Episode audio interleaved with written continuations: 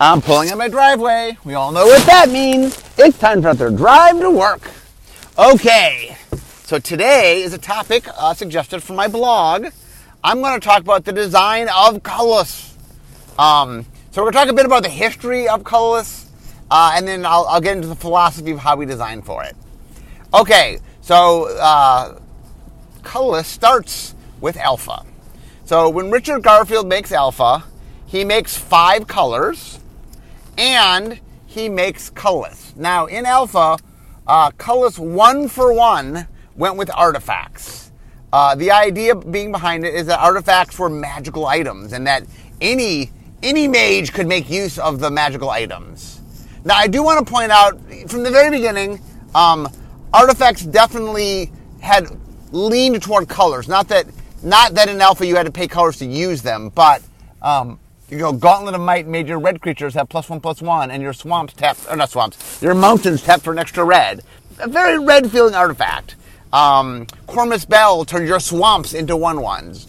Uh, so there definitely were things that sort of leaned in a certain direction, but early on the idea was kind of what made artifacts stand apart. Their sort of defining quality. I mean, creatively they were magical objects, but um, mechanically they were colorless. They had generic mana. They were colorless. Um, they had no color and they had a generic mana cost.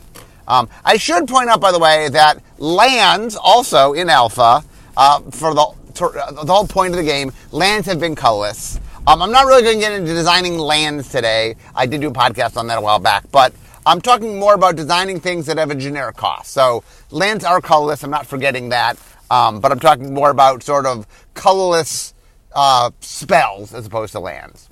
Um, okay, so Alpha comes, you know. Oh, the other thing that we learned in Alpha was I think Richard's idea of what was an artifact or not was just a flavor. Like this is this seems like it wants to be an object because it's an object. It'll have a generic cost. Um, things were not costed like when, for example, the Nevinyrral's disc is a card in Alpha. I think it costs one to use, four tap sack, uh, and you destroy all permanents. Um, one of the things about early Magic is the colors weren't super balanced. Um, if you ever heard of the Power Nine, which are like the nine most powerful cards in Alpha, in, in theory, um, the six of them are colorless, uh, the five Moxes and Black Lotus, and then three of them are blue cards: uh, Ancestral Recall, Time Walk, Timetwister. Um, so blue just had slightly better things. And so early, the early Magic metagame, if you will, um, really pushed toward blue. And one of the challenges of blue, one of blue's weaknesses is that it has trouble, it can't destroy things. It can counter things, it can steal things, it can copy things, it can bounce things, but it doesn't actually destroy things. So if you get a good board presence on the board, you can overwhelm blue and blue has trouble. So it turns out that having a Nevinyrral's disc was very valuable. Um, it in fact helped Blue, like Blue had an inherent weakness and Nevinyrral's disc answered the inherent weakness. Like one of Blue's problems was, well, what if your opponent just gets a lot of things out fast, faster than you can counter them, and then you just Blue doesn't have good answers, or at the time did not have good answers for any sort of mass thing. But uh, well, Blue did not have answers. Nevinyrral's Disc and Artifact did. And so Nevinyrral's Disc saw a lot of play. Um, and it saw a lot of play not just in blue decks, but in a lot of decks. It was just very efficient. Um, and so that is the, the, beginning of our theme here of one of the challenges of generic costs is anybody can play them. And so if you make a card that's universally you know useful, something that everybody might want to play, well, they can play. We will get into this. This will very much shape the definition of how we design for, for colorless. Okay, so the second ever expansion was called Antiquities. It had an artifact theme. Um, Arabian Nights, which was the first expansion, had a uh, 1001 Arabian Nights theme. So it's sort of the first top down set. One could argue the first Universes Beyond set. Um, but the second set was the first to have a mechanical theme, and that was artifacts. Um, and I think every, minus the lands, which mostly tap for colorless, uh, I think every card in the set referenced artifacts in its rules text or or what you know was an artifact. Like the word artifact appeared somewhere on the card. Um, and it really sort of like I think it artifacts became a pretty popular card type. Um, I think there was something about them that was fun. It was universal. Um, magical objects are fun, but we started realizing that there were just some challenges that we were coming into. So the next big turning point uh, is we get to Mirrodin. So Mirrodin, this is we've started doing uh, starting with Mirage, we started doing blocks, and then starting with Invasion, we started doing sort of themed blocks. Invasion was multicolor. Uh, so eventually we get to Mirrodin. Mirrodin is an artifact block. I was very excited. I pushed this for a while. Uh, we made a brand new world, which was this sort of artificial world of Mirrodin, um, where things were made of metal, and uh, it kind of broke stuff. Um, so much so uh, that we had what we called the blob problem. So basically the way that it would, used to work back in the, or still works, I guess, is we would make cards, and then if things got problematic, well, we had a ban list. We could ban cards. The problem we had during the Mirrodin sort of era was that if we made a good card, and, and because it was an artifact theme set, and we wanted cards that were good, some of the cards we pushed were artifacts, and they ended up being really good, and then everybody had access to them. So it was hard if we just banned one card. Well, they just played the other good card. You know, like like all the good cards in Mirrodin, or most of the good cards, were colorless cards, and so like in order in order to solve the problem, we ended up having to ban. I don't remember exactly eight cards or something. A lot of cards, a lot more than we've ever we had ever banned before. Um, and it really sort of showed us one of the dangers is if artifacts are uniquely colorless, um, you know, generic mana it's hard to push them. It's hard to make cards because if you do and you make a powerful card, everybody wants to have access. Uh, a classic example is we introduced equipment in Mirrodin. Equipment quickly became evergreen. Um, and we just found that equipment was a little too much because if you made a strong piece of equipment, every deck could play that strong piece of equipment. Um, so we struggled. Okay, now uh, the next important uh, thing to come up would be future sight. So in Future Sight, uh, that was part of the time spiral block. Um, we did past, present, and future. So the gimmick of the future set was we wanted to hint at the future. So we had these future shifted cards that were just us toying with things we maybe or maybe not one day would do mechanically. They were glimpses into potential futures. So one of the cards I made was a card called Sarcomite Myr. So it was an artifact creature, but it had a blue mana cost. Also, by the way, it was a Myr that had been Phyrexianized, uh, which is a little hint of what was coming because we had when we had been to Mirrodin, we had very subtly stuck in um, that the Phyrexians were there. I mean, very subtly. Uh, and then the plan was when we returned at Scars of Mirrodin, you would see what had happened. Um, and I will get to Scars of Mirrodin in a second. But anyway, um, that's a little teaser of that was coming. Um, so I made the first ever colored artifact. Um, I think that was the first one. The first artifact that just had a colored mana cost. Um, I had planned to get there somewhere. It seemed like a place to go. Um, it wasn't so much that, like, as you'll see, we later got to colored artifacts more out of a necessity from a game balance standpoint. But when I first made it in Future Sight, it was just, hey, here's something new we could do. Um, and my, my intent was that I was going to introduce it when we went back to, to, um, to Mirrodin.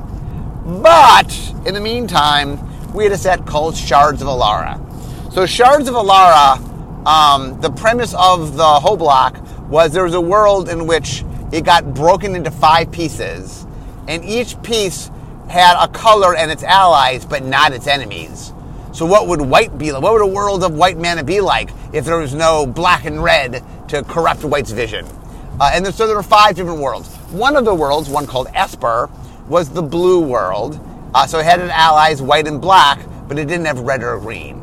Uh, and so the world we built was one in which, like, uh, technology had advanced so much to the point that, you know, they had whatever they needed, and so much so that they had adapted themselves, that they were able to improve on their own bodies. Uh, and to capture that, I had a mini team. I was in charge. I was the leader of the Esper mini team. Uh, it was all Marks. Uh, it was me, Mark Gottlieb, and Mark Globus, the all Mark team. Uh, and we came up with the idea of what if all the creatures in this set, it's not in the set, in this shard, were artifact creatures. what if the idea of they evolved so far in Esper, and then Esper had this sort of artifact theme to it, reinforced by the fact that all the creatures were artifacts. So that meant I had to take this trick that I was saving and use it um, in of So it had, so the, the Esper theme was very artifact based, it had a lot of artifacts in it, but the artifacts were all colored. This would be important, we'll get back to that. Okay, we continue on. We make shards, uh, so not shards, scars of Mirrodin. So we finally do the set we've been doing where we go back, the Phyrexians are there, there's a giant war between the Mirrans and the Phyrexians, and the Phyrexians win and make new Phyrexia. Now, what we I ended up doing in a new Phyrexia was uh, the mechanic that uh, Aaron Forsythe had made um, called Phyrexian Mana, and we made it so that the, the the cards that had Phyrexian Mana were mostly artifacts. So uh, Phyrexian Mana let you pay it with colored mana or with life. Um, but again, we sort of leaned into this idea of colored artifacts. Uh, we tied it to Phyrexian Mana, so it was a little bit different. But again, you started saying uh, colored artifacts. Um, okay, next up in our timeline, uh, we get to Rise of the Eldrazi. So we had gone to Zendikar, um, and then we had Worldwake, uh, and then we had planned that year to go to a brand new world for the third set. Uh, it was the first time we'd ever done large, small, large for a block. Uh, and I think Bill's idea was we do large, small, and then whole separate place. The, the, the separate large sets, it, it, it's in its own location, its own world. But the creative team at the time was not staffed up like they are now. They could not handle multiple worlds in one year. So they said, well, what if we make an event so big that so changes the shape of the world that we could reset the mechanics? Uh, and they came up with the idea of the Eldrazi. Uh, and the Eldrazi were these ancient, ancient creatures that were so old that they predated color. So one of the things we did is, for the first time that I remember, we might have done this as a one-of, but we had a set where colorless was not equated one for one with artifacts. In Rise of the Eldrazi, the Eldrazi were colorless. Now that included the three legendary Eldrazi, but also there were spawns of the Eldrazi. Uh, and there, there tokens that they made that were colorless. And so there was a lot of different things. Oh, the one other thing I did, I, I guess I missed this real quickly, is in Onslaught, which goes back a couple years, we did make the morph mechanic. Uh, and the morph mechanic made face down cards. And the face down cards were uh, colorless because you paid three generic mana to make them. So I, I, guess I skipped over that morph was another uh, playing in space of colorlessness that wasn't an inherent artifact. So I, I, I just realized I missed that. So I guess technically morph is the first time we're experimenting as a theme with non-artifact colorless things. Now, given they on the backside there's something usually usually colored, um, but at least on the front they were not. So that also was colorless things. Um, so Rise of the Eldrazi not only had colorless creatures. Now, you know, Alpha had artifact creatures that were colorless, but it had colorless sorceries and instants and enchantments. Um, so one of the schisms that we had made early on was that artifacts were the only thing that, are, that were colorless, and that colorless things were uniquely artifacts of the, the land. Um, as you can see, as time evolves, we start breaking that down. We start having artifacts that are colored. We start having colorless spells that aren't artifacts. Um, as we sort of explore magic and magic starts doing more things, it starts divvying it up. Um, now, uh, when we return to um, Zendikar and battle for Zendikar, um, we had left on a giant cliffhanger with the um, Eldrazi. So we come back, there's a giant war. Um, we decide that we really wanted to find the Eldrazi through closeness. We made a mechanic called Devoid that allowed you to have colored mana, but still have the artifacts, or sorry, have the cards themselves be colorless, which is something we hadn't done before. Well, once again, we had teased it in Future Sight. There was a card called uh, Ghostfire, I think, that cost red mana but was colorless. So Future Sight was teasing a lot of different things like that. Um, but anyway, uh, in the second set, so there was a lot of colorlessness because Eldrazi came back. In the second set, Oath of the Gatewatch, we introduced colorless as a cost. So up till that point, up to Oath of the Gatewatch, if you looked at a, a mana, like we had used the bubble with a number in it as a mana system to mean two different things. So if you had a bubble with a two in it, that meant either um, it cost two generic mana, or if we used it in the rules text, like if you used it in an activation cost, uh, either a mana cost or an activation cost, that meant it was a generic mana. But if we used it as a, uh, in the rules text, like tap a Sol Ring, produce two, that was generic mana. That, sorry, that was colorless mana. Um, but once we decided we want colorless mana to be a cost, as we did in Oath of the Gatewatch, we then had to separate those two things. So instead of doing a one in a circle, we now do a little diamond. That's the colorless mana symbol.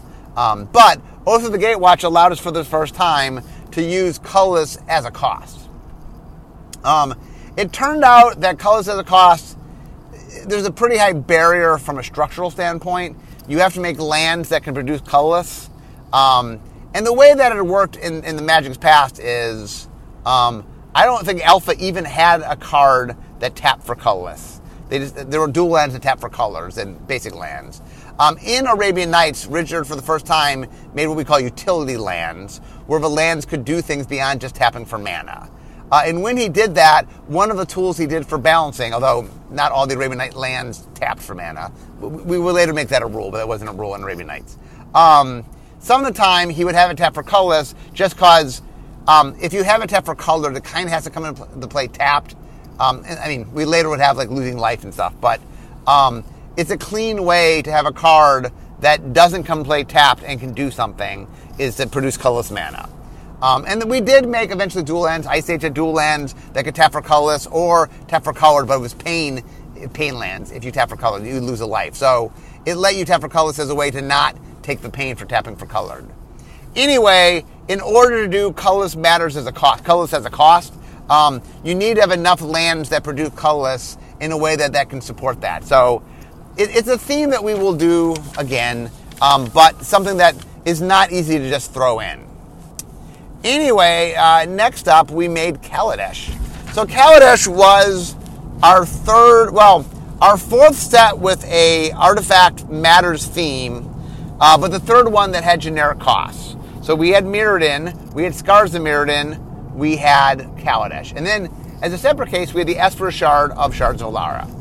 Mirrodin, horribly broken, caused lots of problems. Scars of Mirrodin, kind of broken, caused some problems, although not as much as Mirrodin. Kaladesh, again, uh, pretty broken.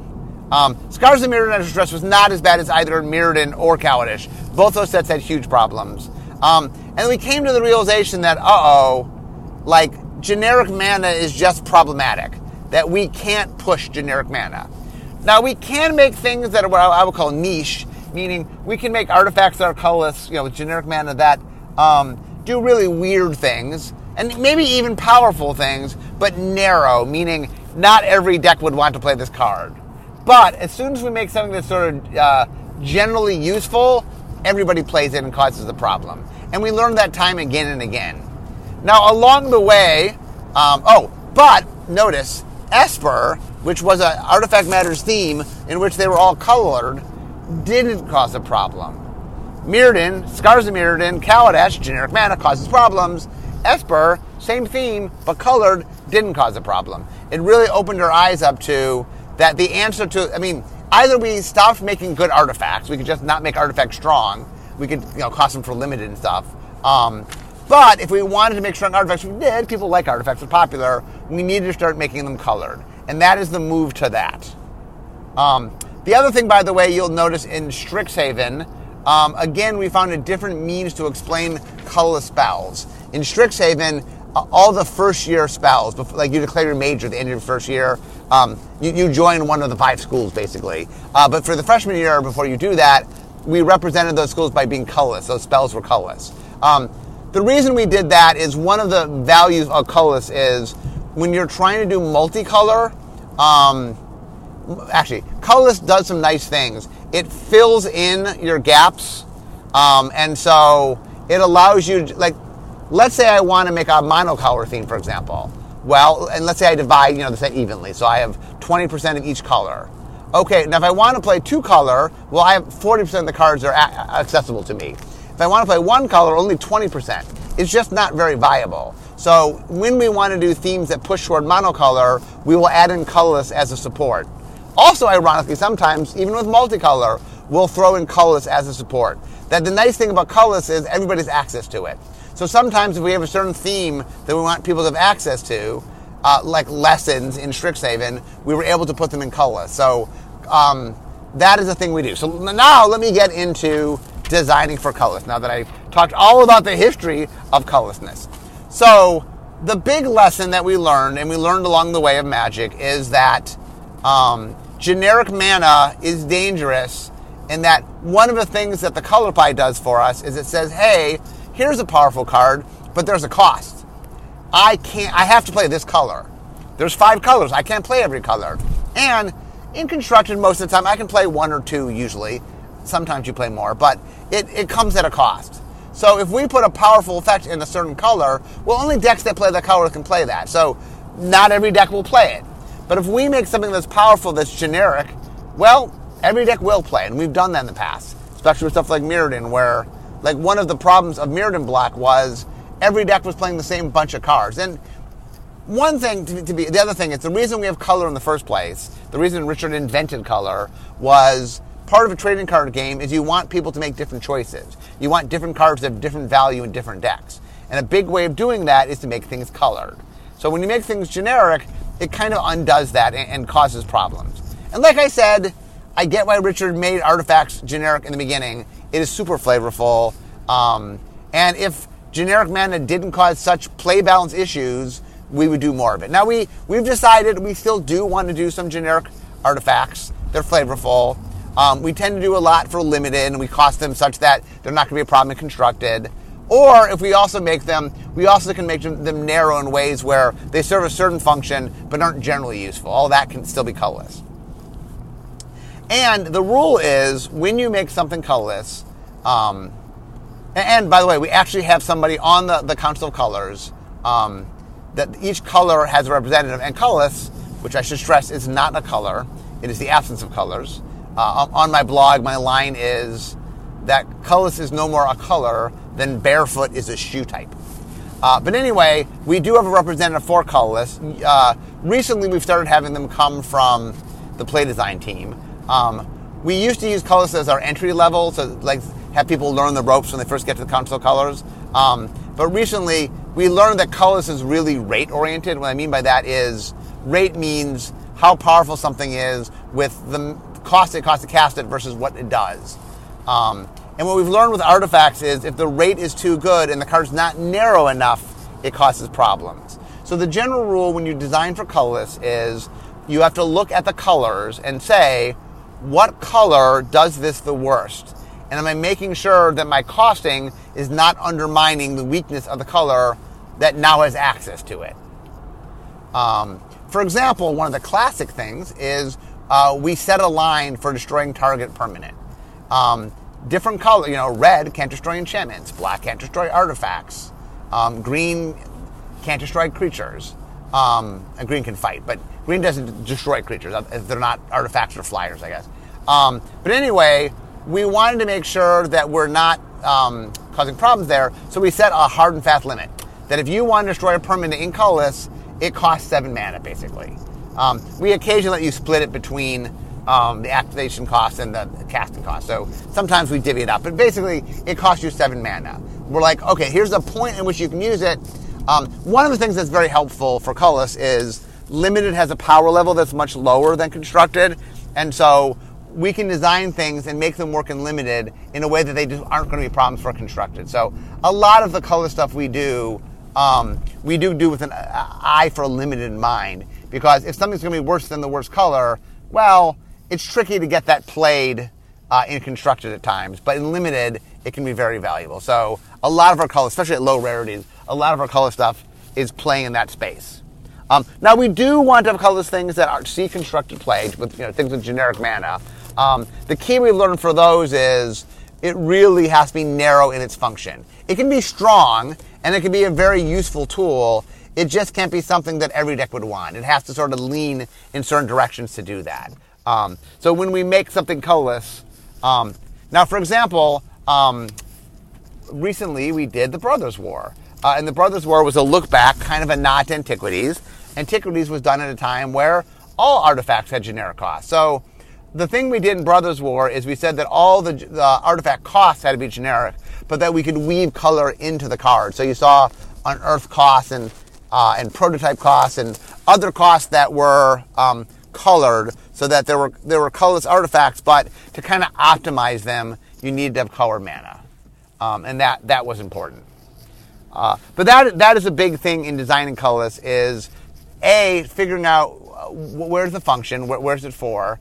If it's for a limited, we cost it for limited, and usually things costed for limited. There's exceptions. Um, won't be uh, a constructed problem. The, the what is good enough and limited is lower enough in power that usually in constructed it's not an issue.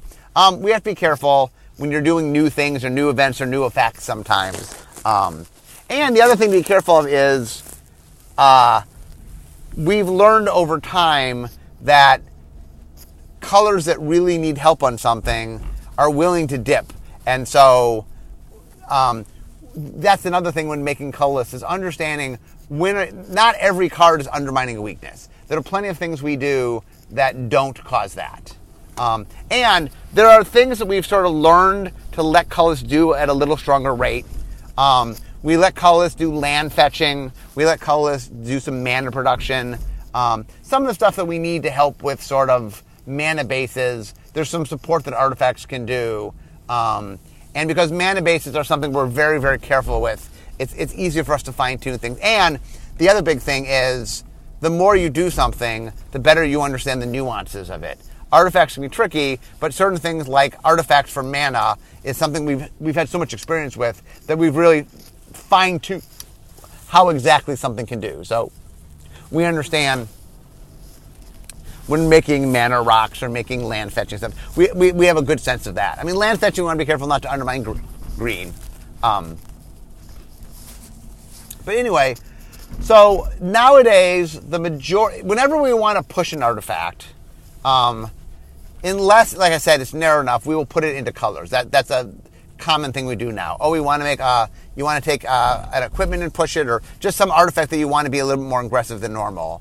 Uh, the key to doing that is to um, to be conscious of using colored mana. So that that's just a tool that we we have access to that we're very careful with. Um, the other thing, uh, so let me talk a little bit about the future of of colors. I'm I'm, I'm at work, but uh, yeah, I get a few more minutes. I'm I try and make sure even when I get here a little early that you guys get your full 30 minutes of content. Um, so the idea of artifacts one for one colorless is pretty much a, a thing of the past. Um, we will make colored artifacts. We will still make colorless artifacts you know, artifacts that are colorless with generic mana. Um, like I said, nowadays either they are meant for limited uh, or you know casual constructed, or they're very they're designed very p- particularly so that they go in particular deck, but they aren't just generally useful. Um, we will continue to make colorless spells, meaning colorless spells that aren't tied to artifacts. Um, the Eldrazi was one execution of it. Uh, but that is not the only execution. We don't need the Eldrazi to come back to do colorless spells. Um, Strixhaven is an example of us doing that. I think it's a matter of, of finding where and how to do colorless spells that thematically feel right, mechanically feel good. Um, we will do more of that. Um, colorless as a cost is something I expect us to do again. Um, like I said, it has a lot of structural support. Um, sometimes there's mechanics you can do and just throw in, it's not a problem. Sometimes it's like, no, no, no, the set has to support it. And colorless says cost is one of those things. I do think, once again, we'll find a place to do it that won't necessarily be Eldrazi. Um, well, we do tie Eldrazi to colorless. So, like, if Eldrazi returns, yes, it, you would see them tied to colorless. Maybe even see Devoid come back. But um, you were not, those tools are not inherently tied just to that thing. Much like we've learned that, like, colors don't, doesn't just have to be artifacts, it can be other things. So, um, all those tools are at our disposal, uh, and we will continue making generic costs. We do like generic costs. Um, I actually I didn't even get into generic cost. Generic costs on colored cards is a very different animal. Um, but that's probably that, that's probably a, a, talk for a whole different time. Uh, as far as generic costs, um, I think I've given you the basics. So anyway, I hope you guys enjoy this little uh, jaunt through history, looking at the sort of the, the nature of colorlessness and and artifacts and generic costs and all that and colors mana. Um, I hope that was insightful.